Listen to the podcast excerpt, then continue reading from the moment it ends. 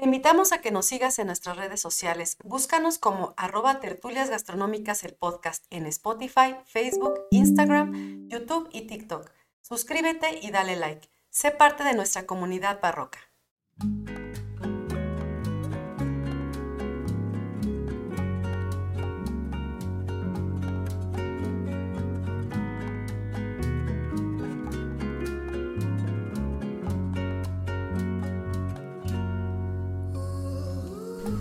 Hola a todos, bienvenidos a otro episodio de Tertulias Gastronómicas, este podcast creado por Ingrid Millán y Viridiana Pantoja, sus servidoras.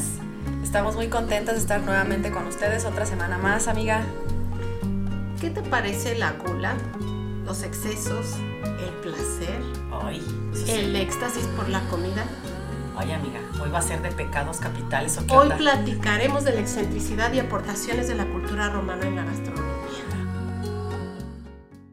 Parecería probar lenguas de flamingo? Lenguas de flamingo. Carne rostizada de jirafa, Ok. crestas y papadas de aves diversas. ¿Papadas? Sí. Esto que le llaman el... El, el- el- El del Bueno. guajolote. ¿Lo has visto? Sí.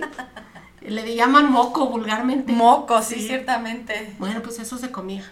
¿Se la- comía o se come? Se come, se sigue comiendo, pero inicia ahí, ¿no? Ok. Tiene un inicio todo y una historia. Y bueno, ¿qué te parece si a todo esto se le acompaña con un buen trago de vino aromatizado con mastic o con menta? Ok, no, pues suena muy decadente. Pues era lo menos, ¿no? Decadente no creo que sea la palabra correcta, sea excéntrico.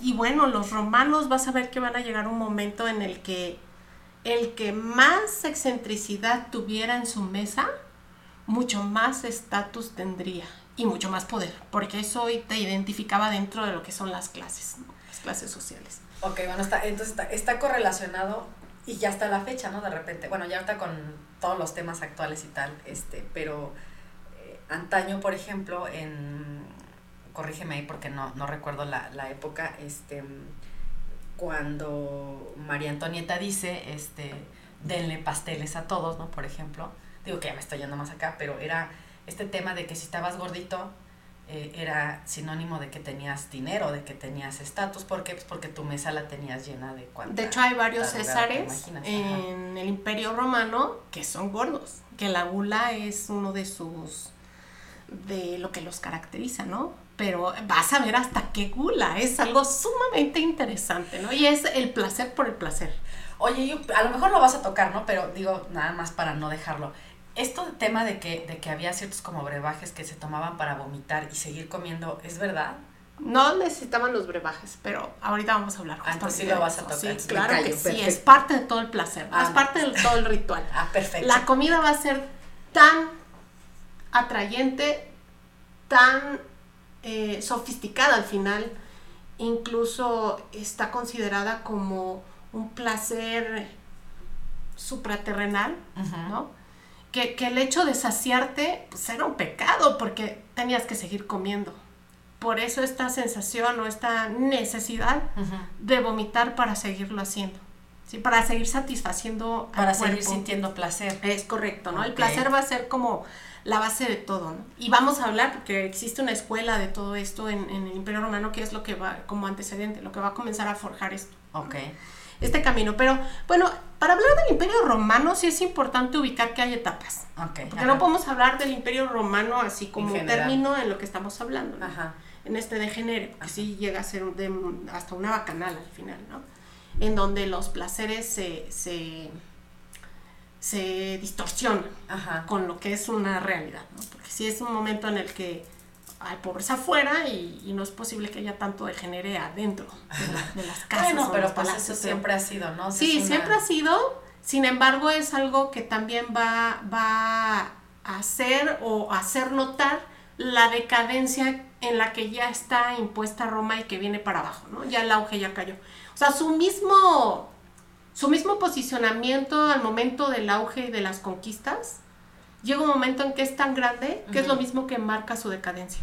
No, es que claro, todos y esos los, excesos la van a marcar. todos los imperios, o sea, llegan a un punto álgido y a partir de ahí viene la decadencia, Es ¿no? Y la misma decadencia eh, depende de qué tan grande eh, sea el imperio, porque también son imposibles de mantener por muchos años y también dependiendo de, la, de, de qué tan grande sean. Es correcto. Acabas de tocar una de las variables, ¿no? Ok. Entonces, tenemos que partir de tres variables muy importantes para identificar al Imperio Romano Ujú. y identificarlo ya en la cuestión gastronómica. Ok. La primera es que hubo un antecedente del. Imperio Romano, que son los griegos, ¿no? Fue un imperio que este, sobresale en todo lo que es la costa del mar Mediterráneo, que bueno, si ustedes no mal recuerdan, o pueden revisar en, un, en un mapa mundi, en un este, globo terráqueo, van a ubicar a todos estos países que rodean al mar Mediterráneo y que están al sur de Europa, en lo que es el puente transcontinental de Asia, este, Europa-África, ¿no? lo que es Medio Oriente, y lo que es el norte de África.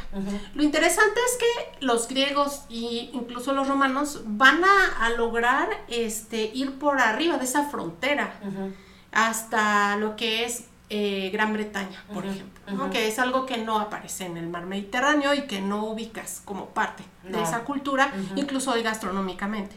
Sin embargo, eran importantes por algo. Entonces, eh, eh, esa es la primera. Entonces, todo aquello que los griegos ya tenían que para la cultura romana va a ser bueno, va a ser adoptado. Ok. ¿Sale? Muchas veces incluso con sus dioses van a ser cambiados únicamente los nombres, Ajá. Sí, sí, pero van a adoptar. Y ellos ya tenían una manera de comer bien especial. Que es la dieta mediterránea Es de correcto. que platicábamos. Ujú. Va a estar olvidada durante Sí. un tiempo, pero después va a renacer y entonces ahorita vamos a hablar de eso. Ujú. La segunda es que estamos hablando de un periodo de tiempo muy, muy grande. Estamos hablando aproximadamente mil años. Ujú. Entonces, en mil años pasan muchísimas cosas. y no es posible resumirlas en una sola. Por eso digo que esta excentricidad Ajá. es lo que va a dar foco solo a alguna parte de la población Ajá. y solo en un momento, en el último momento del Ok. Imperio Romano. ¿sí?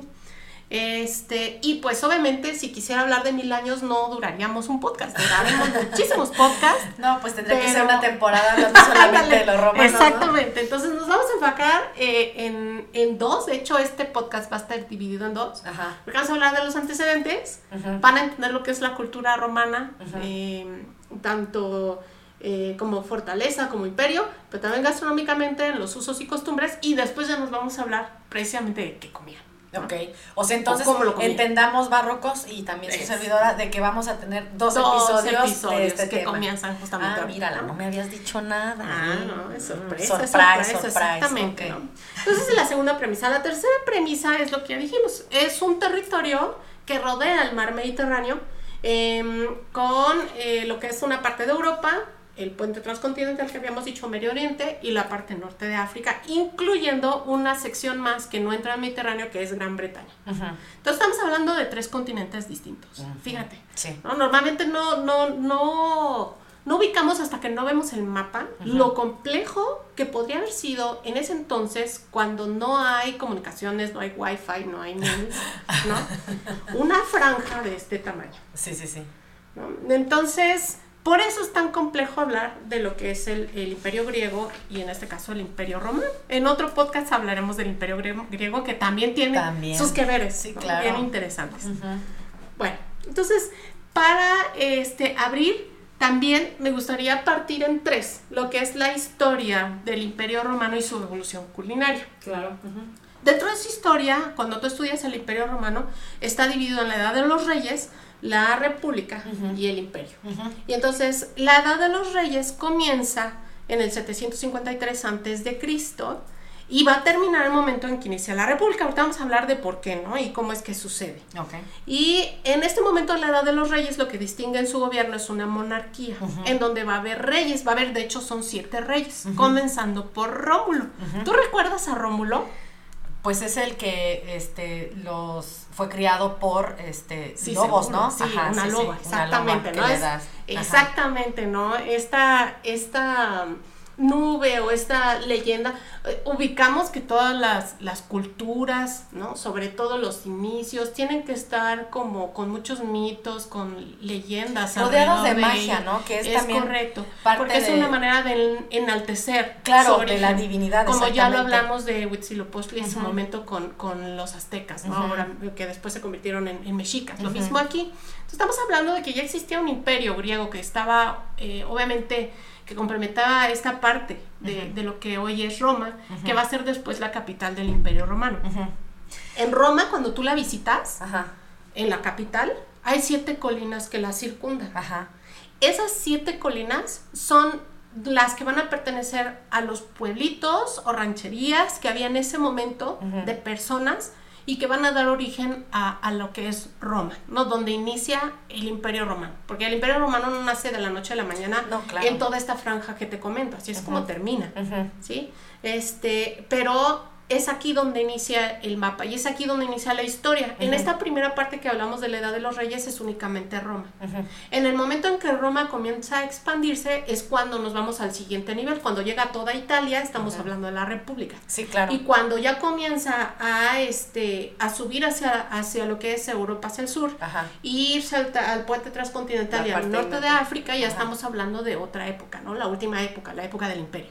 Sí, claro, cuando ya se expande totalmente por la mayoría de... Es correcto. Entonces, así como va evolucionando su imperio históricamente, militarmente, socialmente, así también va a ir evolucionando la comida. No, pues claro, porque cuando llegas a invadir un territorio, evidentemente tiene que haber una tiene que permear de alguna manera la cultura, aunque tú seas el que llegas ahí a poner el mando, obviamente, por ejemplo, yo puedo pensar, ¿no? Este, si yo llego a digo, es un ejemplo bien, bien burdo y bien estúpido a lo mejor, ¿no? Pero este, si yo llego, por ejemplo, este, a algún pueblito y llego ahí a poner mano yo, aquí va a ser mi ley, evidentemente la alimentación, por ejemplo, va a depender de lo que se produce en ese pueblo. Y de lo que transporta y de lo que yo traigo, pero aparte, porque transportar desde donde yo soy hasta donde estoy es, es muy complicado, muy caro y hay productos que son perecederos que no aguantan el viaje, ¿no? Entonces, a fuercita tengo que utilizar eh, los productos o los insumos locales, ¿no? ¿Sí? Y ahí es donde. Y no. Ok. ahorita vas a ver. Por eso es tan importante hablar de, o, tan importante estudiar lo que es la cultura eh, romana en cuestión culinaria, porque es muy compleja y la verdad es que asombra. A mí sí me asombra. Cada vez que reviso temas de, este, de esta cultura en particular, digo, wow. La verdad es que dieron muchísimas aportaciones.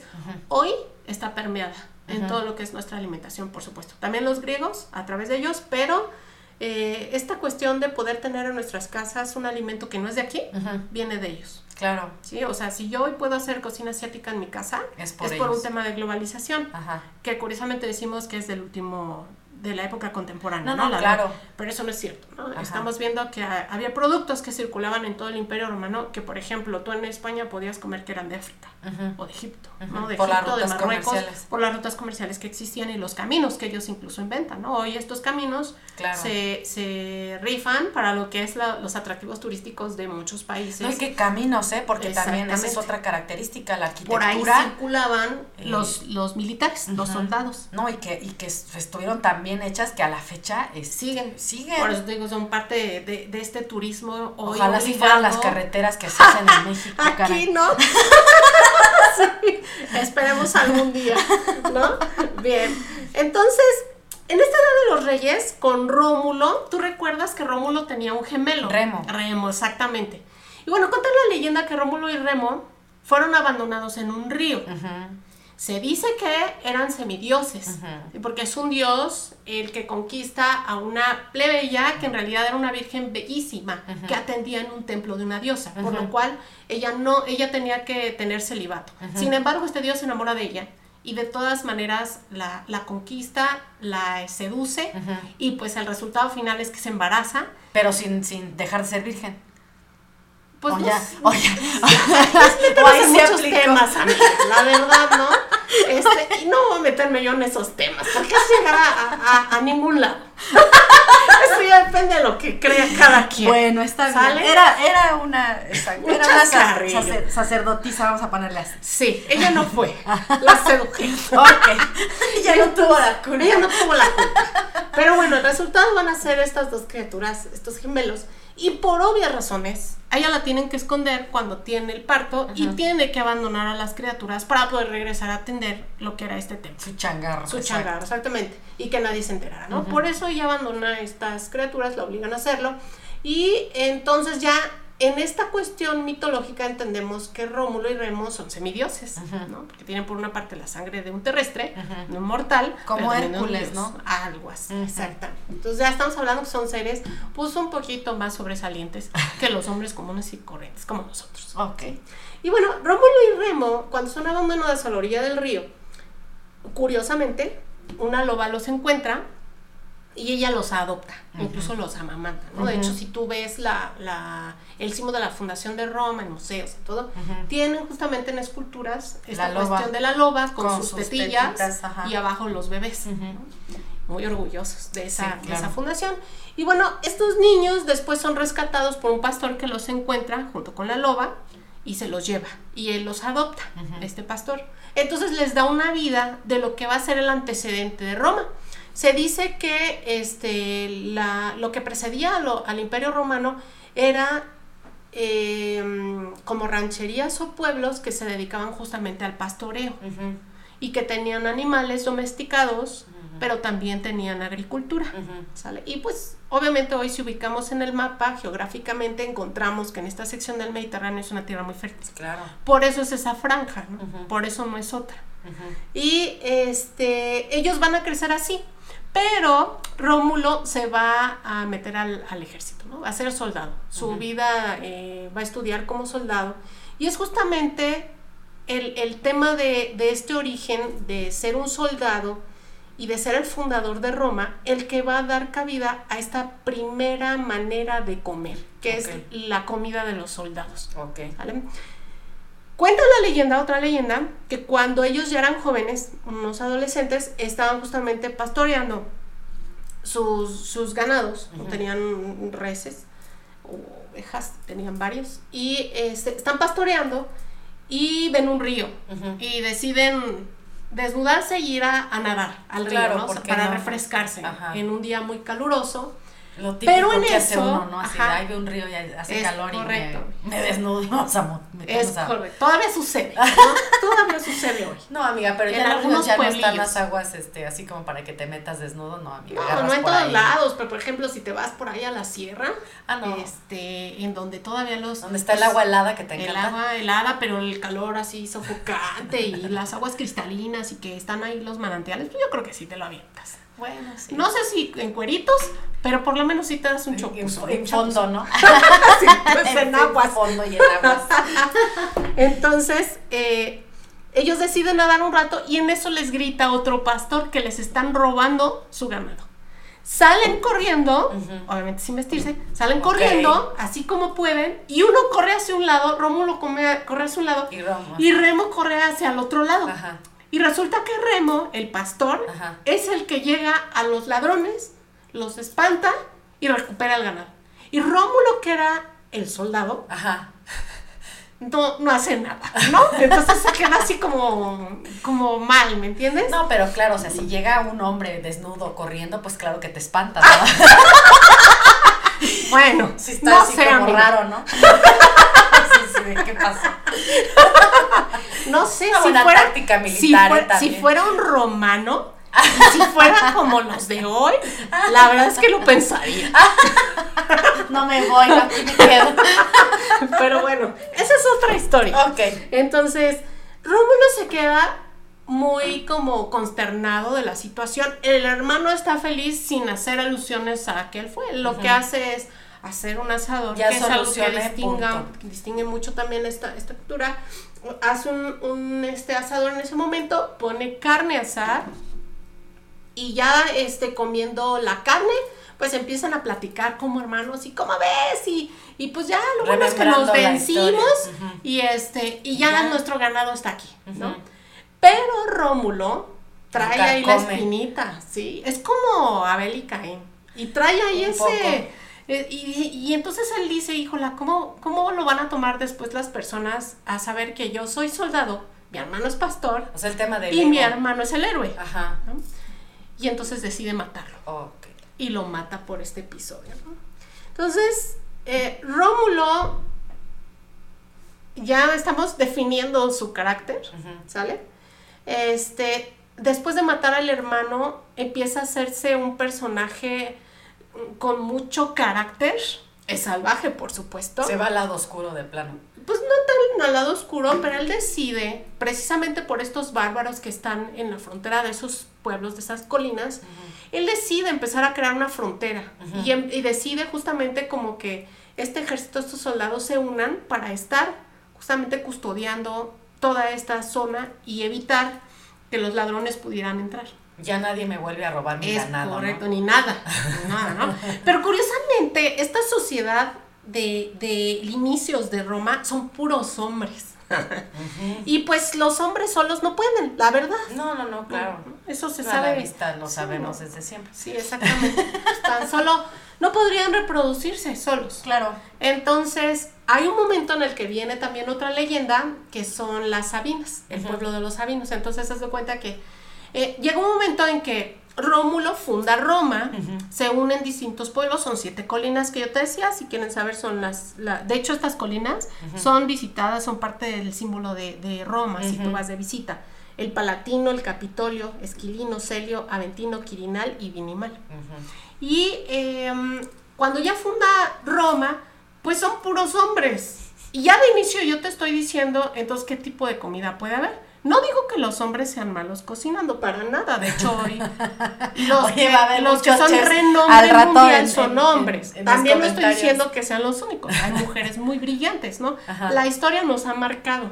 Y nos ha marcado en distintas circunstancias. Claro. En ese entonces no había chefs, eran mujeres las que cocinaban. Pero este era un pueblo masculino, entonces imagínate. Y No, y sin de puros soldados, mujeres y de puros soldados. Ahorita te voy a decir de lo que comían. No, me imagino que como pura y carne, ¿no? Así, este, No, rapidito. espérate. Ah, ¿es peor? Es peor, sí. De hecho, eh, se dice que en épocas de paz, lo que comían los soldados romanos era una sopa la que ellos llamaban negra. Esta sopa llevaba agua, Ajá. sangre del animal que sacrificaban, que solía ser de, de sus propios ganados, Ajá. un trozo de carne Ajá. Y algún vegetal que tuvieran por ahí verde. Que se les Eso era todo. Entonces ¿Y imagínate. por qué sangre? Tenía que ver con Por temas eso de, llamaba, de- hecho, no, por no desperdiciarla. Ah, yo me No, hubiera la- ido hasta por el tema de, de, de virilidad, ¿no? Ya ves que también está muy, en algunos lugares muy arraigado el tema de que la sangre te da...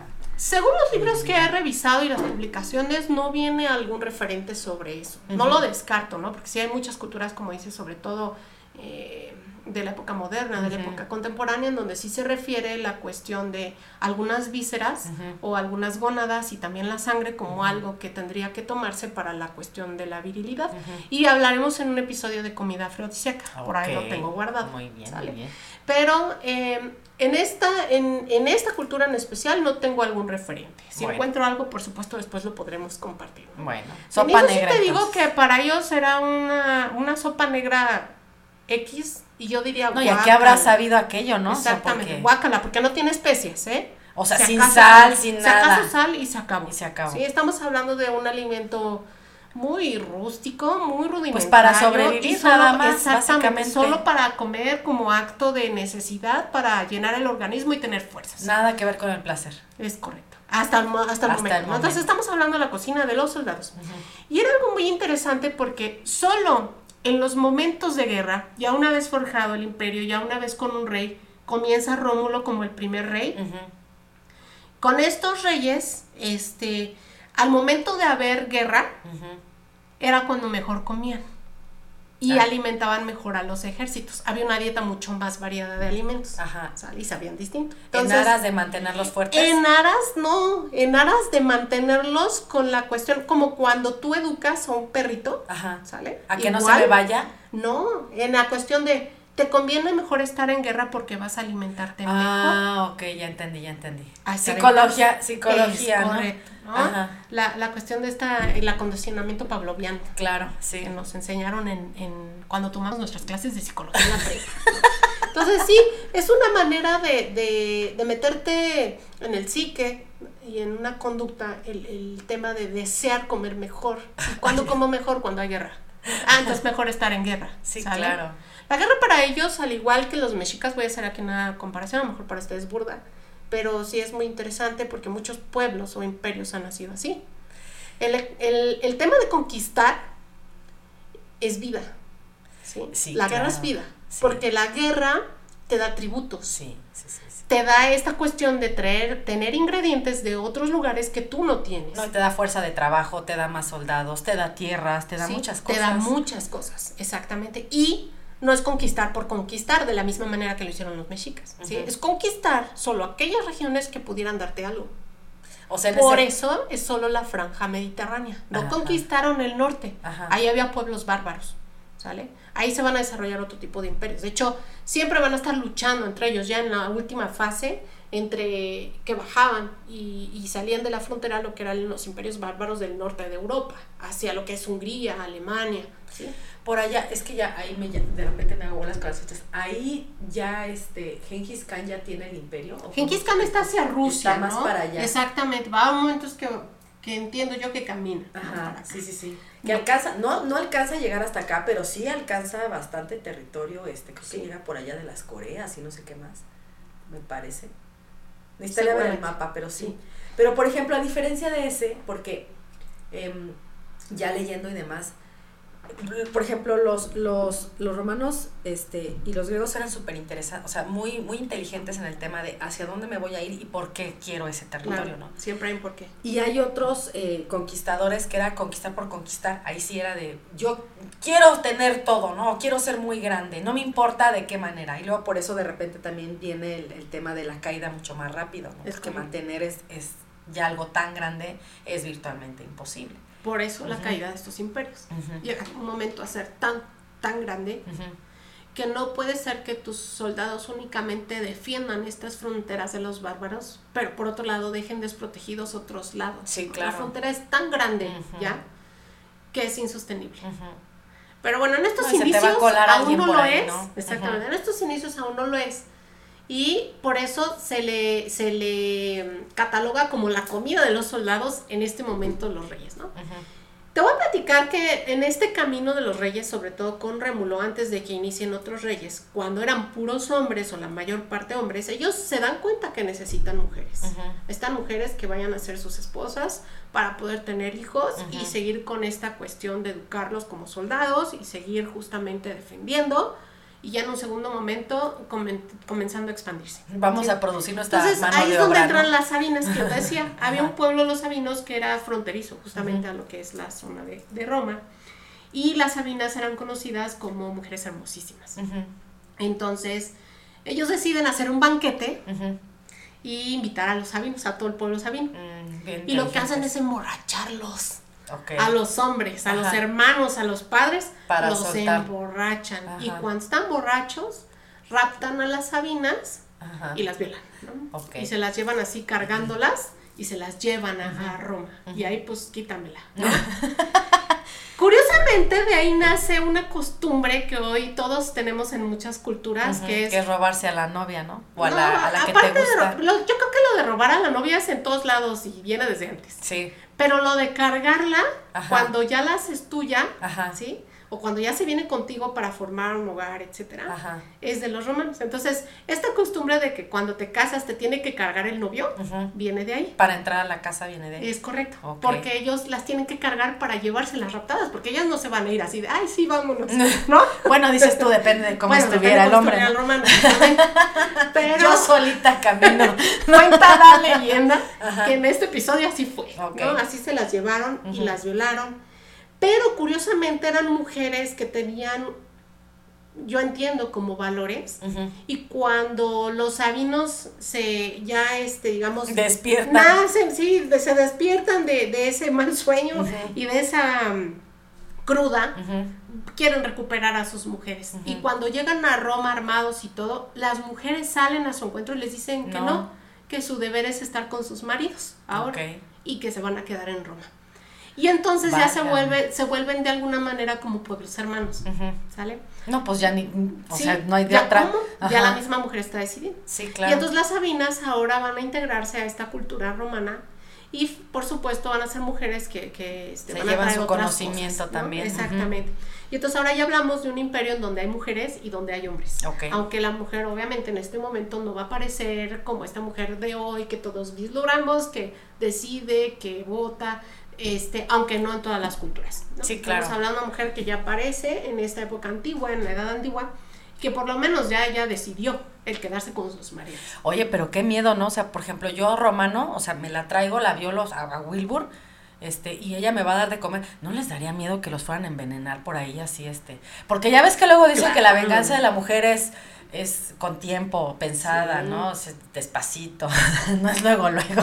Bueno, en, en este momento no pasó, pero veremos que en otras partes de la historia sí va a pasar. Mm. Ya hablaremos en su momento Pues también. es que conocemos al género, amiga. Es correcto. Bien, uno de los reyes que va a aparecer dentro de estos reyes de eh, la edad de los reyes va a ser Tarquinius Prisus. Ok. Él tiene como antecedente. ¿Cómo dijo? ¿Cómo dijo? Tarquinius Priscus. Repetimos lo de los... Sí, Lo como del lo de- pasado. náhuatl, no, sí que difícil es hablar en otras lenguas. En latín, en griego, en todo ahí. Sí me equivoco. No, está bien, está bien. Sí, amiga, yo solo el, el El español El y a veces. español. Y a veces. Ajá. Dicen en el rancho y, en veces. en En veces. Exactamente. Y bueno, él tiene una ascendencia etrusca. Ujú. Los etruscos obviamente traen una cuestión de refinamiento porque Ujú. provienen de los griegos. Ujú. Y los griegos son refinados para Ujú. comer. Entonces, digamos que la cuestión delicada de la comida que va a, que va a permanecer en el Imperio Romano en ciertas cosas Es por los es griegos. por los griegos. Y especialmente por este rey que llega y obviamente como tú como rey impones, que ya lo dijimos. ¿no? Sí, sí, sí. Y por ejemplo, este rey va a llegar y va a introducir en la cocina algunas leguminosas, como lo son los chícharos y los garbanzos, lo que son semillas como nueces, frutos como ciruelas, como higos, e incluso lácteos como la leche y los quesos de cabra y de oveja. Entonces ya va a ser una dieta mucho más variada.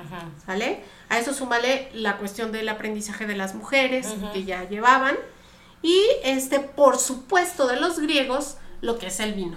Claro. ¿no? Toda esta tradición de hacer vino la van a heredar gracias a este monarca y, este, y a partir de ahí van a comenzarlo a beber. Otra aportación más es que los griegos tienen un horno de piedra en el cual hacen diversas cosas, se llama fornax, y este, no te vayas a ir por el lado que no, ¿sale? que latín significa horno, ¿sale?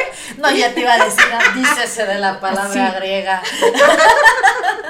Y bueno, el fornax es el antecedente del horno pizzero actual. Ok. Ya con eso te estoy dando No, sí, sí, ya, muchas ya. pautas de a lo que vamos.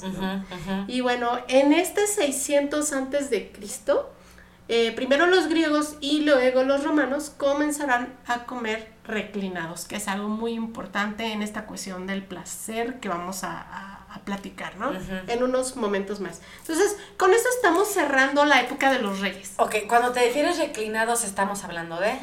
O sea, de, de... que comen recostados. Ah, del, de este, de- del típico diván, ¿no? Donde lo, o sea, lo hemos visto pues en, en el arte y en películas. Son unas especies de camas Ajá, planas exacto, y con todas las viandas a un que se llaman clines. Vamos a hablar de ellos justamente y va. vamos a hablar de qué lado se recargaban, quién iba en qué parte.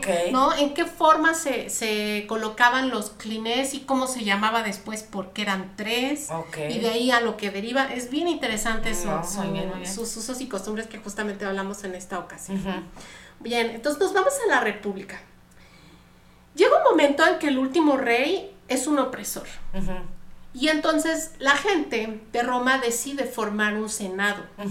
Y va a ser ahora el senado el que a través de votos va a ir decidiendo el camino de Roma, el camino del imperio romano. Ya no va a haber reyes, por lo tanto es el senado el que gobierna. ¿sí? Y en este momento comienza el refinamiento. Ya lo había iniciado un rey, que está casi justamente en los límites. ¿sí? Y ya en este momento se va a ir refinando aún más y va a ir introduciendo distintas cosas. ¿Por qué? Porque ya los romanos van a comenzar a abrir su frontera y a conquistar nuevos territorios. Y estos territorios se van a ampliar a todo lo que es la botita de Italia, ahora, a lo que conocemos como botita. Italia. ¿Sale? Ajá. Y bueno, hacia el sur, por ejemplo, de Roma existía un, un imperio chiquito, una cultura chiquita, que eran los mejores navegantes en ese momento. Entonces ellos los van a conquistar, aunque ofrecieron este resistencia, resistencia los conquistan. Y ya cuando se unen, pues obviamente ellos en automático van a ser un imperio que va a tener también barcos con mucha fuerza, porque oh, sus conocimientos tremendos, los van a los van a aprender de ellos, ¿sí? Y en el norte, por ejemplo, en el norte de África va a ampliar eh, su frontera y por lo tanto de África podríamos encontrar ingredientes que van a empezar a a circular en esta península este, ¿cómo se llama? En lo que hoy vemos que es Italia, en la botita.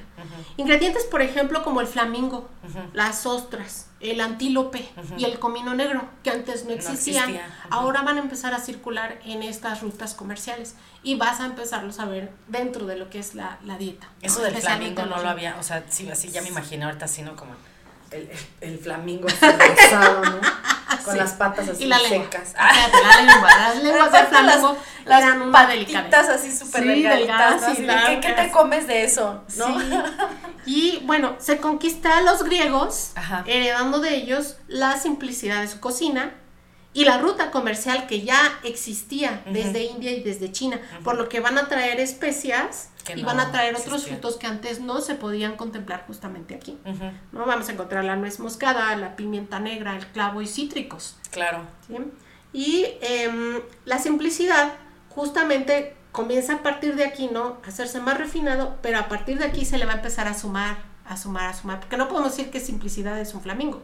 No, claro que no. ¿No? La simplicidad parte del pan, del vino, del aceite de oliva, que es la triada alimentaria de los griegos, que posteriormente pasa a los romanos, que posterior pasa a, la Edad Media y que hoy es la base de la alimentación de todo lo que es Europa. Sí. Este, pero a partir de aquí van a ir sumando y se van a hacer, como diríamos nosotros, ¿no? En el tema pasado, barrocos. Barrocos. Para empezarle a agregar de todo, ¿no? de todo, así con ese miedo a, a esa evasión que obviamente no estamos hablando no se llamaba así. ¿Sale? Y este, a pesar de, cuando empieza esto, los mismos romanos van a crear leyes para evitar que suceda. Pero va a ser una de las leyes que se van a pasar por el arco del triunfo. Otra de sus invenciones, ¿no? Los arcos. Oye, necesitamos algo por donde pasar esta ley que no nos importa. Sí. Ahí te va el arco. Y entonces, como están viendo que empiezan a hacer los excesos, empiezan a crear leyes para, montar o para, para que se corte de tajo lo que son los excesos. Sin embargo, la gente se los va a pasar. No, pues es que si estamos hablando de que te causan... Y más los gobernantes, no más la clase pues son los que, por, los que primero lo hacen. Qué chistoso, ¿no? Como desde entonces. Y pues es tan importante que llega un momento en que Roma se convierte la capital del mundo gastronómico. Así como si quieres comer algo así chingón, te vas para allá. Tienes que irte a Roma. Ok. ¿Sale? Ajá. Y entonces va a ser vista como la capital gastronómica del mundo clásico en ese momento. Ok. ¿Sí? Ajá. Bien. En ese momento también recordemos que el hombre, como hombre, como Homo sapiens sapiens, hereda de los griegos las artes. Ajá. ¿Sale? Hereda este, también los deportes. Y ahí es donde nacen las, olimpiadas, el teatro, la literatura clásica, los filósofos, las corrientes que van a dar este origen a la dietética, a la medicina, a las matemáticas, sí, a las matemáticas, a muchas aportaciones que van a dar justamente ellos a la sociedad. Entonces, en estas corrientes filosóficas, las primeras van a prohibir los excesos y van a elogiar la simplicidad, así como lo hacían los griegos, ¿sí? Pero al final de esta etapa, Epicuro va a enseñar el hedonismo, que es el estado de la absoluta felicidad. Y el placer tiene que ver con la felicidad. Claro. Y el comer es un placer. Entonces, por lo tanto, ¿no? ¿Qué, ¿Cuál es el resultado? No, pues vamos a hacer un bacanal, amiga. Es correcto. Porque claro, si yo quiero filosofar y pensar, pues necesito comer ser bien. Ser feliz. Tengo que ser feliz. Entonces, tráeme uvas, pan, vino. Porque voy a filosofar, compañero, entonces. Así es. Entonces, el hombre en ese momento entiende y sobre todo porque hay un filósofo que lo está proponiendo en la mesa así, como un tratado filosófico. No, y que en ese entonces feliz. lo que decían los filósofos eh, era la máxima autoridad. claro, sí. para esta escuela tenías que ser feliz. Y por lo tanto... No, y claro, ¿quién no quiere ser feliz? Te tienes que disfrutar. Oh, y tienes que disfrutar lo que te pues da claro. Y la tierra en este momento no es solamente donde vives, es la tierra que ha sido conquistada por Claro, que pertenece a tu imperio. Es correcto. Entonces, la comida, el sexo, este, van a ser los dos placeres más importantes que justamente hacen feliz a, los hombres. Yo por eso sabía que te iba a gustar no, este sí, amiga, pues cómo no, comérico, comérico, tres puntos suspensivos. ¿A quién no le gusta? ¿A quién no le gusta? Es correcto. Bien. Y entonces, en este momento, ya estamos hablando, nomás para datos eh, de que ubiquen en, una línea espacial, habíamos hablado que se funda Roma en 753 antes de Cristo y el último rey cae en el 509 a.C. A partir de ahí comienza la República hasta el 7 antes de Cristo. y en este momento, cuando ya es la expansión del de, Imperio Romano, ahora sí llamado como imperio, en, a partir de ese momento el Senado decide que tiene que haber césares, que tiene que haber un emperador el cual dirija, ¿no? Pero con ellos atrás. O sea, van como fuerza, como conjunto, como grupo van a tomar decisiones, pero es el César el que va a decirlo y el que va a dar la cara por su imperio romano. En ese momento ya la capital está establecida como Roma, aunque siempre ha sido. Ahí va a establecerse el Senado. La sede de los poderes. Es correcto. Y ahí se va a votar para que, para que haya nuevo César y también lo que es este, este. Entonces, tú estar dentro del Senado, dentro de ese grupo privilegiado de personas que decidían hacia dónde se iba ¿no? La, la política y a dónde se, se determinaban las, las, las leyes, las, leyes las razones, todo lo que, lo que decidieran, era muy importante, era gente muy poderosa. Y son ellos justamente los que van a tener acceso a todas estas excentricidades al final. Ellos entienden como Senado que el pueblo es muy importante porque el pueblo es el que vota. Las mujeres no. no, solamente Ni los esclavos tampoco. Pero el pueblo vota. Entonces, al pueblo hay que tenerlo contento. Eso lo saben desde entonces y hasta De ahí viene lo de al pueblo pan y circo, Es correcto. De hecho, al pueblo tenía acceso a la comida casi gratuita. Había comedores públicos en el Imperio Romano especialmente en la capital, en donde una persona normal podía comer y corriente ir a comer con muy bajo presupuesto y bien, y nutrido. O sea, salía bien y comía bien y no tenía, de ahí no iba, no iba a vivir hambre, ¿sale? Entonces, ellos sabían que debían mantener esos comedores públicos lo más gratuito posible para que la gente estuviera, contenta, y siguiera votando eternamente por claro. Entonces, entendían que la alimentación era importante, ¿sale? Sigue la conquista, ahora van a conquistar eh, lo que es Medio Oriente y la expansión, eh, como yo te decía, no solamente va a ser el, clímax o el momento cúspide de su imperio, va a ser un momento en el que ya es tanto, ya llegó a tanto, que ya llegaron también hasta hasta Gran Bretaña, como decía. Ya están en toda España, en Portugal, lo que hoy es Portugal, en, la parte media y sur de Francia, y así te vas todo lo que es Grecia, Italia, el puente transcontinental, lo que hoy conocemos como Turquía, Líbano, Palestina, ¿no? Y todo lo que es el norte de África, desde Marruecos hasta, hasta Egipto. Entonces, imagina pues todos los ingredientes que podían circular de, en todo lo que era el, imperio. No, y en la capital más. Es correcto, en la capital no podía faltar nada, nada, porque ahí estaba el Senado y estaba el gobierno, precisamente. Y bueno, eh, el imperio va a subsistir de esos tributos o de esos impuestos, si los quieres llamar así, que van a, a enviar de todos los rincones del imperio pero que al mismo tiempo el imperio romano va a responder con soldados y va a responder con servicios, con caminos, para que la gente estuviera bien y tranquila, ¿no? Con alimentos. Entonces, lo que van a procurar es, aparte de conectarlos, es tener granjas en todos lados. Claro. Y lo que diera esa tierra es a lo que iban a procurar. Si el campesino sembraba trigo, con eso se quedaba. Si el campesino sembraba espelta, que es otra especie como de trigo, Ajá este, pues también lo dejaban, pero una, parte, se quedaban y, la demás se iba, y entonces repartían todo el imperio en sus rutas comerciales. Y bueno, si hablamos de África, pues ya estamos hablando de animales exóticos. Claro. Y si hablamos, por ejemplo, de hacia el área de, de Inglaterra por las ostras, por los mares fríos y todo lo que podían encontrar como peces en, en, esa área de allá. Oye, fish and chip, ¿no? sí, fish and Bueno, si las chips todavía no llegan, amiga, todavía no llegan, pero sí. Y bueno, eh, al norte de estas granjas o al norte de este territorio del Ya andas imperio tirando el romano, micrófono, lo amiga. siento, es que me emociono y empiezo a hablar, y ya sabes Cálmate. que hasta pateo. Lo bueno es que aún no estamos este, siendo evidenciadas por una cámara, pero ya pronto también. Voy a Sí, tener ya que, pronto, Voy a amiga. tener que evitar estarme sacando los mocos de la nariz. Ah, no, amiga, no, ya me voy a Sí. tener que maquillar y todo, amiga, porque Sí. eso- ahorita No venimos en pants y con tenis, ¿no?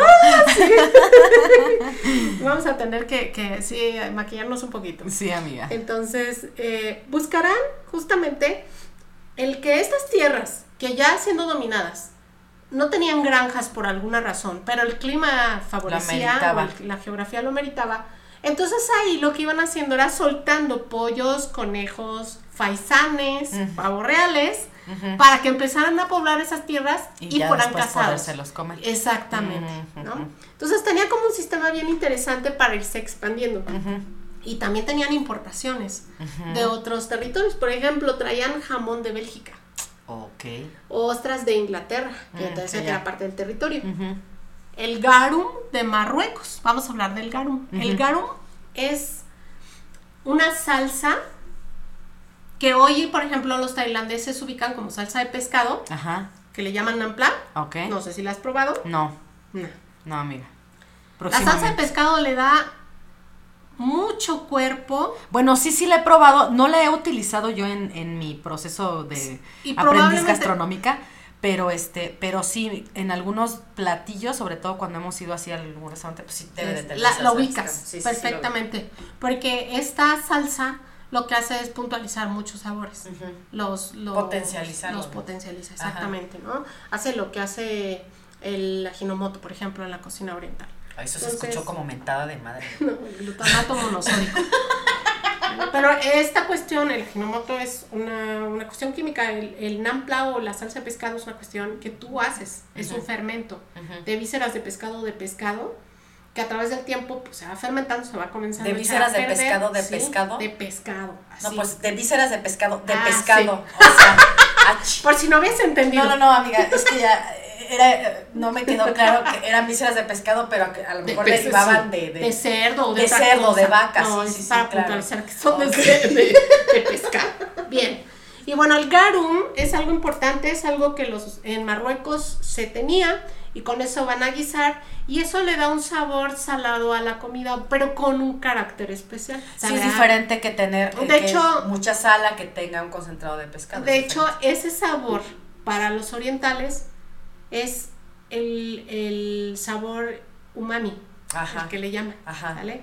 Que Que, no es la a- a sal de la punta todo, de ¿no? la lengua, No, no, no. porque eh, no es la sal de mar, Ajá. ¿no? Es la sal que deriva de un producto fermentado, que en este caso sí proviene de un producto del mar, pero que ya está fermentado. Y puntualiza Es como muchos otros sabores. Sí, Mm, exactamente. ¿no? Pero, pero no lleva vegetales. No, no, no, pero más o menos. Entonces, ese es el garum y quiero que te quedes con él porque el garum va a estar en todos lados de las salsas de los romanos. Ok. ¿Sale? Y este, la lechuga, por ejemplo, la podían traer de Turquía, de Ajá. Capadocia. Los animales salvajes de África, como te acabo de platicar. Sí, sí, el flamengo, es que se me quedó. ahí. Elefante, jirafa, león. Elefante. ¿Sale? Lo que te imagines que anda por allá, Ajá. antílopes. Todo, mientras más excéntrico fuera, Ajá. sobre todo al final del imperio, Ajá. pues eso te daba estatus, entonces mandabas traer un pedazo o el animal completo para servirlo en tu casa. Oh, pero, pero león. Sí. O sea, sí me lo imagino así como de. bueno, este, pues hoy se come. león con mole, ¿no? Pues sí, puede ser. Las flores, por ejemplo, de Egipto, especias que van a venir, por supuesto, en Medio Oriente, de Siria, pescados de Turquía, que también se van a... y todo lo que es el mar Mediterráneo. Y bueno, en este momento ya, en este tercer momento de la historia del Imperio Romano, ya estamos hablando de excéntrico. Sí, no, ya pues. Sí, o sea, sí el pueblo todo. come porque tiene que comer por los comedores Ajá. públicos. Y va a tener también Acceso. opciones. Ahorita vamos a hablar otras opciones, vamos a hablar de eso. Y también en su casa.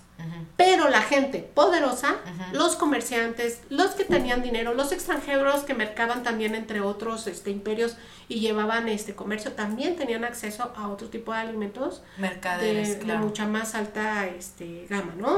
Y, y- y, digamos poderosos porque costaban mucho. Entonces el lujo y la excentricidad serán la regla en ese momento para todas esas personas poderosas. Va a llegar de verdad un momento en que dices, ¿qué más puede haber aparte de esto? Pues es que es como siempre hemos platicado, ¿no? O sea, tengo tanto dinero que ya no sé qué comprar con él, ¿no? Eh, Entonces, sí. empiezas, o sea- a, empiezas a ver, este, pues, qué hay en el mercado y entonces, así, a probarlo todo, ¿no? Porque tienes acceso con esa, este, con Sí. esa derrama económica que traes, pues, evidentemente, compras lo que sea, ¿no? Es correcto. Y te traes a Simba de África. Entonces imagínate, yo apenas te platiqué de lo que es su historia. Ajá.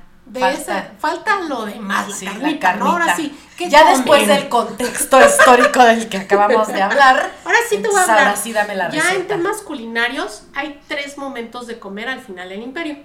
Eh, al- inician con dos y en muchos lugares en donde eran, por ejemplo, agricultores que no tenían tantos ingredientes ¿no? y que la vida era distinta en los tiempos, no era tan compleja como en las ciudades, pues ellos nada más comían una vez al día y algunos, eh, digamos, como colaciones, ¿no? Entre algunos momentos. Pero mm, el primer momento del día es llamado el yentaculum, que es el desayuno. Ok. El yentaculum se, se comía al amanecer antes de salir. ¿Me lo puedes De repetir en más lento? Yentaculum. Yentaculum. Ok. Vamos no a, yentacul a yentacular, amiga. Yentacular. Y bueno, ¿qué se desayunaba? Normalmente para los romanos, el desayunar fuerte, que hoy es todo lo contrario, sobre todo para la cultura mexicana, este, el desayunar fuerte era considerado como vulgar. Somos unas vulgares, amigas. Sí. Por entrarle a Sí. los chilaquiles tan temprano. Se comía un refrigerio, algo muy representativo. Podía ser, por ejemplo, un pedazo de pan, Ajá. embarrarle algo, Aceitunas, yogurt, no sé.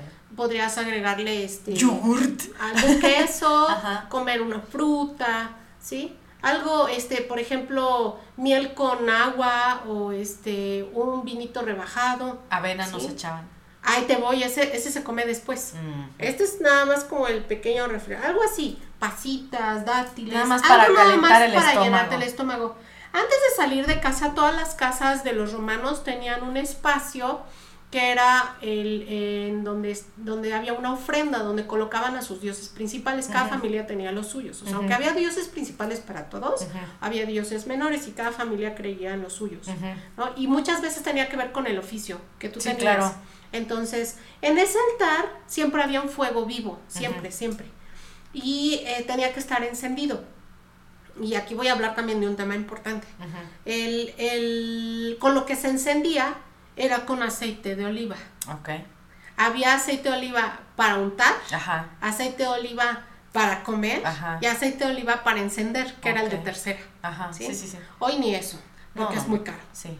Entonces yo te- y hoy hay cuestiones mecánicas y comercio internacional y, y revolución industrial, o sea, ya pasó todo, te estoy diciendo que ahora es más accesible. Imagínate en esos momentos el tú tener encendida una lucecita para tu altar, todo Y el todo día, así fuera el día o la Ajá. noche. El fuego representaba ese Dios vivo y Ujú. era la comunicación que tenías con, con él, o sea, como la liga directa. Ujú. Entonces, antes de salir de casa estabas obligado a dar una ofrenda a ese Dios. Ujú. Y esa ofrenda solía ser, por ejemplo, tú, si tú te comías un pedazo de pan, las moronitas Ajá. o pedacitos que sobraran, Eran para el... las ibas a echar al, al fuego Ok. sí. y se quemaban. Pero Ajá. eso era algo que consumía el Dios. Ajá. Y era una manera como de, una comunión que tenías con él y una manera de agradecerle que tuvieras que comer. Me acordé de la película de este El Castillo Vagabundo. Ay, Me acuerdo, qué porque es una manera de, bueno, Calcifer. Calcifer, exactamente. así, ahí te va, ¿no? El corazón de- del sí, mago. sí, sí. Ay, sí, qué bonita película. Luego vamos a hablar de Luego eso vamos a hablar del anime también. Exacto. La, el- la alimentación. Ajá. Bien, y eh, entonces, una vez que salías ya al- a la calle, entonces ahora sí, ya ibas al, al lunch, ¿no? Al brunch, pero ahorita vamos a hablar. Al brunch. Entonces, eh, si por alguna razón se te hacía tarde, porque pues eso ha pasado también a todo el mundo, Ujú. quiero yo pensar, nadie ha sido tan perfecto como para levantarse todos los días este, puntualmente. Ujú. Si ella sí, Sí, me se retracto. se te atravesaba Si el me caballo y retracto. Pero carreta, Seguramente ¿no? algún día, un día, un día que te sentiste mal, un día que te quedaste dormido porque te desvelaste, un día que estuviste deprimido, no sé, Ujú. habrá algún día en que se te hizo tarde y Ujú. no te da tiempo ni siquiera De de desayunar. desayunar. Ujú. Entonces, afuera había opciones para el desayuno. Que la señora de los tamales, que, ya sabes, que los tacos, que los tacos sudados. Y bueno, había unos, unos lugarcitos donde tú podías comprar un refrigerio que consistía, por ejemplo, en pan, bollos, al cual se le podía embarrar miel, o comprar miel con queso y revolverlo y comértelo, o semillas como nueces, o ¿eh? frutos eh, secos como dátiles, también este frescos como grosellas y algunos pastelitos incluso hechos de pasta filo, que ya desde entonces, ya desde entonces, entonces sí, que iban rellenos con algo. Pues y entonces, qué fancy en lo que tú ya ibas caminando a, a lo que tenías que hacer a te tu ibas comiendo te ibas comiendo tu pasta filo. Tu pie, ¿no? Que de ahí te, pie. Mm. Exactamente. ¿Ves? Mm. Entonces, no pasaba nada si se te olvidaba en tu casa, porque tenías que desembolsar algo al, momento de salir. Pero había opciones, que es algo interesante y que es algo que no vemos este, antes de los griegos. Bueno, sí hay posadas con los egipcios, pero ya hablaremos en su momento, ¿no? Pero así como así ya de hablar de un, comerciante que a eso se dedicaba, tenerlo afuera porque sabía que iba a tener clientes que le iban a comprar refrigerios. Y hoy es un refrigerio, de verdad es una cosa, nada, es solo para quitarte el ayuno. Sí, claro. Bien. Entonces, en estas ciudades lo que se acostumbraba era en algún momento, bueno, en inicios del imperio lo que hacían es a las 12 del día cenaban. Así se llamaba, la cena. De hecho, de ahí viene nuestro, el término cena. Ajá. ¿Sale? Pero se van a dar cuenta que es muy temprano. Ajá. porque, era se van a quedar con hambre. Sí, va a ser el fuerte. Ok. Y entonces la cena la van a desplazar más tarde. Más tarde, hacia las 5 de la tarde. Ok. Que también este, o sea, es temprano para nosotros en México la cena es ¿Sí? a las 8 o 9 de la noche. Claro, pero hoy tenemos luz eléctrica. Sí, claro. ¿Qué te comenté hace unos momentos del fuego y sí, de con que qué encendían sus mechas? Con, aceite. de oliva. El mantener una lumbrera encendida con aceite de oliva era muy, caro. Por lo tanto, las cenas tenían que ser durante la luz. Antes de que se fuera el sol. Antes de que se fuera el sol. Porque era muy caro tener alumbrada una casa. Ajá. ¿Eh? Entonces, las cenas que son posteriores a cuando cae la noche es porque ya eran de los ricos. Oh. Y mientras más luminarias tuvieras encendidas en tu casa, más estatus tenías. Okay. Entonces va a haber personas ricas que a eso se dedican, a hacer cenas, porque ahí se cierran los negocios. Ajá. Ahorita te voy a platicar cómo se hacía un negocio. Okay. Y este, y pues obviamente parte de, sus funciones, parte de su trabajo era en la noche hacer una cena. Y invitar a gente a esa cena y va a estar iluminado. y, y, mientras más luz estuvieras, te decía, ay, este señor sí tiene varo, pues sí hay que hacer cosas con él. Entonces, fíjate, ¿no? Y cuando sucede este momento en que se desplaza la cena, este refrigerio fuerte hacia lo que es el atardecer, entonces se abre un tercer momento del día para comer que es el prandium, que hoy conocemos como lunch o brunch, que es la combinación justamente del desayuno con la comida. ¿no? es tan fuerte el almuerzo, exactamente, que es un poquito más pesado ya que el, desayuno. Y entonces, ¿qué hacían en las ciudades? Lo que hacían era, los hombres salían de sus casas ya con ese desayuno y se dirigían al baño. Eran personas muy limpias, muy limpias. Los baños son creación y ya como lo que hoy vemos como lo que hoy son los centros, estos, ¿cómo se llaman? Deportivos, es creación de los romanos. Los dirás. También los spas, ¿no? Vienen como ese origen. En los baños existían albercas de aguas termales, ¿no? o aguas curativas que normalmente brotaban de un manantial, podían ser frías, tibias o calientes. incluso ellos tenían ya la cuestión este, de la hidráulica.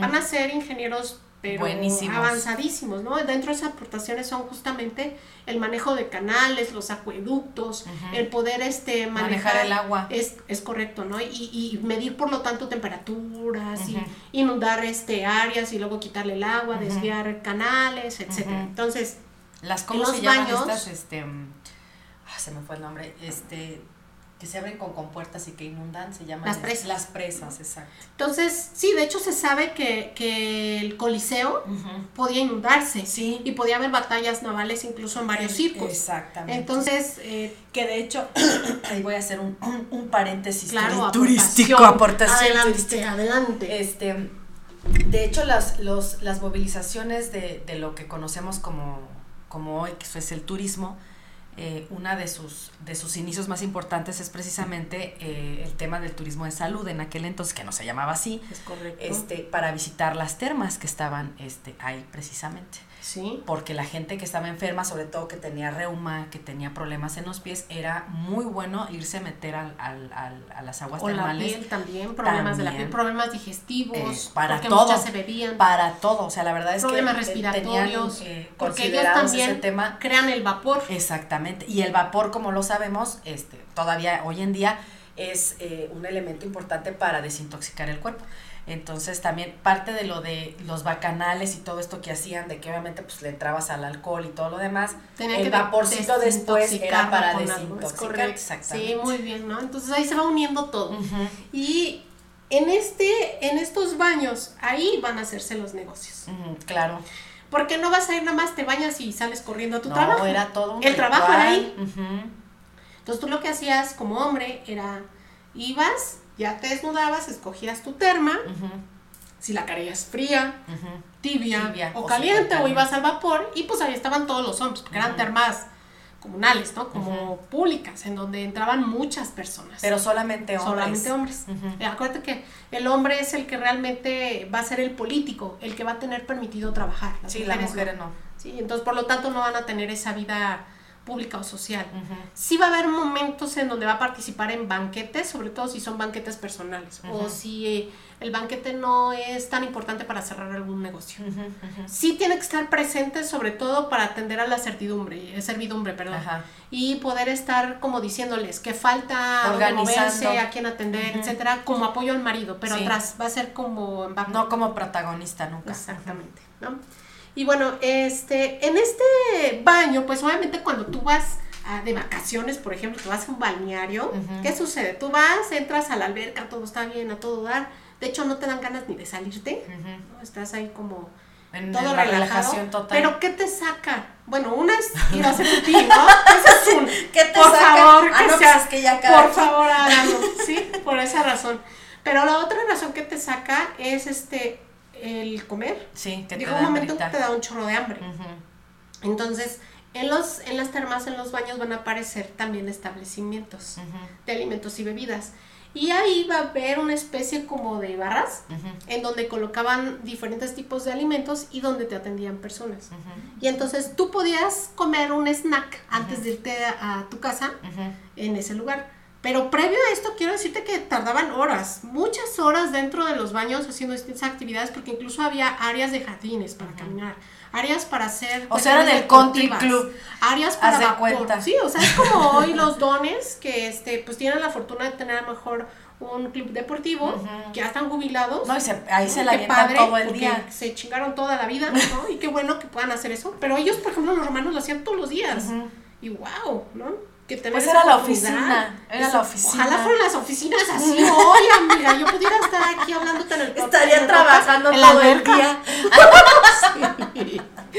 En la alberca techada, Sí, ¿no? claro. Así, con mi piña colada a un lado. No, ya estaríamos hablando de Algún cuánta día. estupidez te imaginas. Algún día. Ya si le metemos alcohol al- a, la tertulia, amiga, no. Se va poniendo divertido esto. Algún día, algún día. Entonces, si eran, por ejemplo, comerciantes, había el Senado, había mucha gente que era político, ¿no? Que, este, que tenía muchas, este, muchos negocios. Y ahí justamente era la concurrencia. Era como el networking.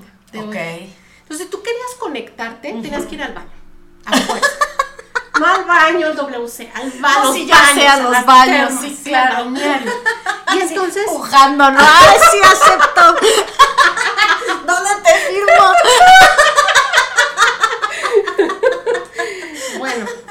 Dentro de las termas también había área de baños. Y también muchos eran públicos, o sea, tenían varios. Sí, claro, no, no había lugares puerta. Sin puerta. Entonces, ahí lo que hacían era justamente estar platicando, oye, mira, voy a abrir otro negocio, este, acaba de darme la oportunidad de irme ya comercialmente hasta España, yo estoy en Roma, ¿qué te parece si tú entras con tus productos y los dos financiamos la cuestión de los costos en los caminos? Tú pones esclavos, yo pongo esclavos, como ves, y ahí se cerraban muchísimas alianzas, muchas, muchas, y temas políticos, por supuesto, también, de seguridad nacional también, ¿no? O sea, de muchas cosas. No, de todo. Militares este, que tenían ya rango, pues también iban a Traiciones, todo, todo, todo, todo, ¿no? Así de que tu esposa me gusta o me gusta la esposa fulanito y así. O lo voy a mandar matar, ya sabes. Todo eso, claro. ahí, se, ahí se trataba en el baño, justamente. Y así como había personas nobles, había este, gente de, de clase más baja que necesitaba obtener recursos para poder entrar al baño porque los baños se pagaban. Ajá. Y este, y ahí conseguía también su, su trabajo. Ajá. Había unas, unas personas llamadas parasiti. De ahí viene la palabra parásito. Oye, esa me encanta, ¿eh? Sí. Parasiti. Sí, ya puedes adoptarla de una sí, claro, para llamarlos así por su nombre. ¿Sale? Que esa gente lo que hacía era este, ser invitada por otros. O sea, su trabajo del día era lograr una invitación para cenar. Ajá. Y dentro de las personas que invitaban a sus casas a cenar, o sea, estos poderosos, el hecho de que tú invitaras a uno o dos parasiti era bien visto. Porque quiere decir que tenías un corazón bondadoso. Ah, claro. Y de alguna manera tú estabas alimentándolo. Ajá. ¿Sí? Para los romanos también está bien visto el itacate en ellos. Ajá. Entonces, eh, cuando van a cenar, el parásiti puede dentro de una llevarse de tela, llevar casi llevarse ahí alimentos y no se veía mal porque sabía la gente de la cena que era para sus familias. Y esa era su chamba. Así llevaba el sustento a su casa. Oye, pero yo conozco de esos parásitos muchos hoy en día, ¿eh? Es correcto, por esto digo, llámalos como, como debe ser, por su nombre. Con todo y el itacate, ¿no? Ay, me das para mi casa. Y entonces, bien, ¿Qué había en esas barritas donde pues ya te dio el hambre, ¿no? Pero todavía no es la cena, todavía no dan las cuatro ni las cinco, son las doce y tengo hambre. Entonces podías pues, salirte de la terma, a lo mejor, ¿no? Ya saliste de la terma, o más bien estabas haciendo ejercicio y este y te daba hambre antes de entrar a la terma o viceversa, como quisieras, y entonces ya ibas a la barra de snacks. Y ahí después del baño podían comer, eh, por ejemplo, había varias cosas como muy, muy bien construidas, ¿no? Una era el porri porridge, que todavía hoy existe, ¿sale? El porridge es dejar un cereal que está seco normalmente en agua para que se ablande. Ajá. Y así convertirlo. Ok. Como trigo, este... Sería... Una papilla, ¿no? Exactamente. Podía ser un trozo de pan también, al cual embarras este, algo. Podía ser un pulse un pulse es, y lo mismo, es el, cerrar, el cereal remojado, pero este se le mezclaba con miel, con queso, con yogurt, o con, leche, o con pescado, o con carne, o con huevo, o con aceitunas, o con frutas y queso, o con las sobras del día anterior. Ok. Mm, Ay, qué rico. sí, ese como que no se me antoja. No, no, no. Pero el que lleva aceitunas y queso es. No, un pedacito de pan, amiga, nada más. No, a mí sí se me antoja el de aceitunas con quesito y pan. Bueno, quitándole el pescado, claro. Y este. Y también había también frituras. Había vegetales marinados, fruta fresca y deshidratada, albóndigas, que es una aportación de los árabes. Ajá patés de pescado y salsas diversas. Okay. Entonces tú puedes encontrar algo así con gano, muy puntualizado, eh, frutita y tú armar tu propio snack, lo que se te antojara. Okay.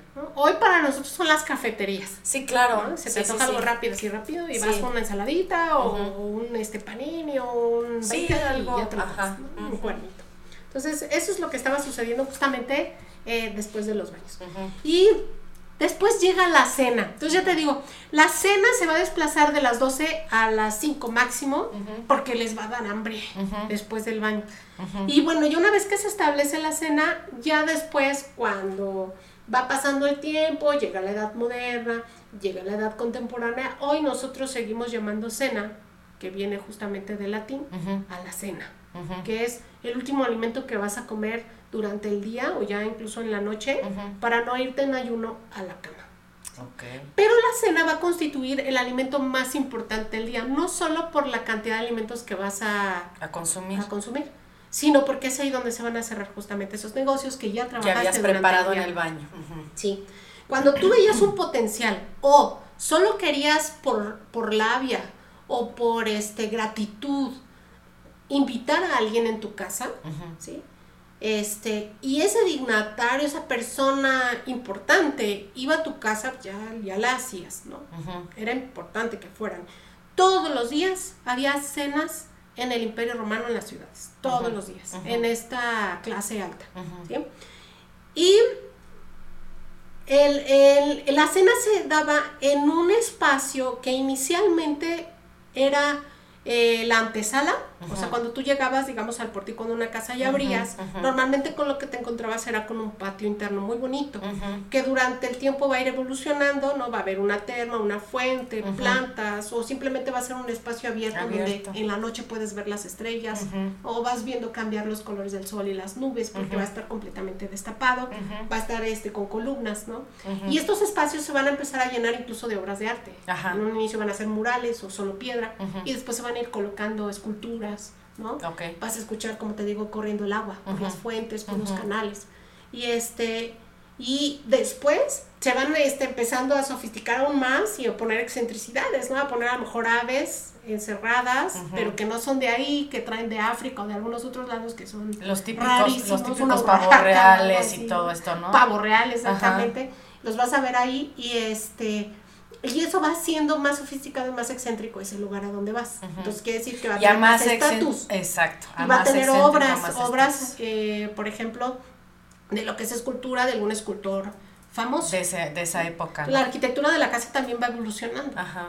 Y de tener ahí en, la, en la antesala se va a ir yendo hacia los pasillos. Porque va, va, a llegar un momento en que, pues obviamente, si llueve, o sea, hace frío, pues ya no puede estar ahí en el centro, en donde te da todo el aire en la cabeza. Ajá. Y entonces se va a ir modificando, se va a ir moviendo pasillos y después se va a introducir a un cuarto especial. Que es la antesala. No, que es ya, se le va a llamar triclinium. ¿Sale? Triclinium, ajá. El cline o clinium es este diván del que tú hablas. Ajá. Cline se le llama en singular. Ajá. ¿Sale? Cuando tenemos tres clines, se llama triclinium. ¿Sale? Y se colocaban en forma de herradura, en forma de una U, por eso se llama para triclinium. Todos, para todos estarnos viendo a la cara, ¿no? Sí, es correcto. Y aparte, eh, aparte de la forma, ahorita vamos a hablar de por qué esa forma, y por qué son tres. Bueno, ya, empezamos a hablar que es importante porque todos se ven, importante porque hay un, hay un área de salida y de entrada para el acceso de, de la servidumbre para poder cambiar los alimentos, porque al centro de esa U van a colocar unas mesitas que no tenían más de un diámetro de este de extensión, de, extensión ni un ni un metro de alto. Como estamos reclinados más o menos era lo que, que está al alcance de la persona. Estaba al alcance de una mano Ajá. sale esa mesita y de todos. Okay.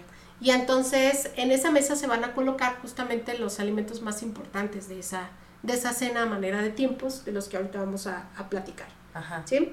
y este mm, para la gente rica no le va a importar que sean las 4 o las 5 de hecho, la gente, digamos, de, clase baja, un poquito clase media, ellos podían tener esas cenas, los comerciantes, digamos, en su casa que no asistían a alguna cena, iban a ser a las 4, a las 5. Pero si eran personajes prominentes, con mucho poder, con mucho dinero, iban a ser después de las 5. ¿Para qué? Para que la luz refiriera este poder. Ajá. Y entonces, este, empezaban a llegar los, los personajes y lo que sucedía era el cambio de, los hábitos. Había una toga especial para cenar. Y si, por ejemplo, el parásito no la tenía, el parásito que iba llegando... Había que darle una. Le daban una. Ajá. Sí, y era bien interesante. O sea, si era parásito en 100%. Sí, era un parásito para todo.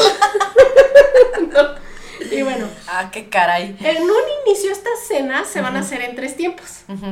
Pero en el momento en que ya estamos hablando de la tercera edad o la tercera parte de la historia del Imperio Romano, en donde ya todos excéntricos se van a convertir en siete tiempos. Imagínate, ¿no? Siete tiempos. Entonces, en, los tres tiempos, como inicia, va a ser la entrada, el plato fuerte y postre. Y para la evolución de los siete, va a ser aperitivo, entrada, el plato fuerte que se divide en primo piatto y segundo piatto, que va a ser el primer plato y segundo, plato. Luego va a haber postres, luego snacks en una especie de carrusel para que puedas tener acceso a todo, a todo, perdón, con comiciato. Y después llegaba el simposium que ya los griegos habían este inventado, ¿no? Que es, la, es el momento para beber y conversar. Ok. ¿Sí? Y, este, y al final todavía si tenías hambre la tornamesa. En cualquiera de estos momentos podía haber el famoso vómito. Ahorita vamos a hablar de eso. Pero este, hasta aquí, ¿cómo, cómo ves? Bien interesante, ¿no? Está súper interesante, amiga. Y yo creo que ya nos, ya nos fuimos de más en el tiempo, ya nos acabamos la, la hora, amiga. Entonces yo creo que si usted quiere saber qué pasa con la tercera edad y qué pasa con los tiempos y qué pasa con todo este tema que estamos viendo que es súper interesante, tiene que regresar a escuchar nuestro podcast de la siguiente semana. Ah, pues Te voy a cortar, amiga, lo siento. y yo, no. Me voy a quedar con las justo ganas. En la cena. Justo en la cena. Pero está súper interesante porque también la palabra simposio, por ejemplo, la utilizamos hoy en día para otro tipo de, de, turismo de reuniones. Exacto, pero tiene que ver con el tema de este la concharla, amiga, la charla, la tertulia, que se hacía por ahí en esas épocas también, derivado ahora pero está súper interesante. Entonces, mis queridos barrocos, si quieren saber qué va a pasar con esta historia y todo lo que nos falta de información, nos vemos la próxima semana. Eh, recuerden que eh, subimos este, un episodio por semana y pues les agradecemos que estén aquí con nosotros. Y pues nada, amiga, muchísimas gracias por todo tu conocimiento, que te estás, que qué barbaridad. Nos vemos en el segundo capítulo. Continuamos hablando de las cenas. Gracias a todos, que tengan excelente semana. Bye bye.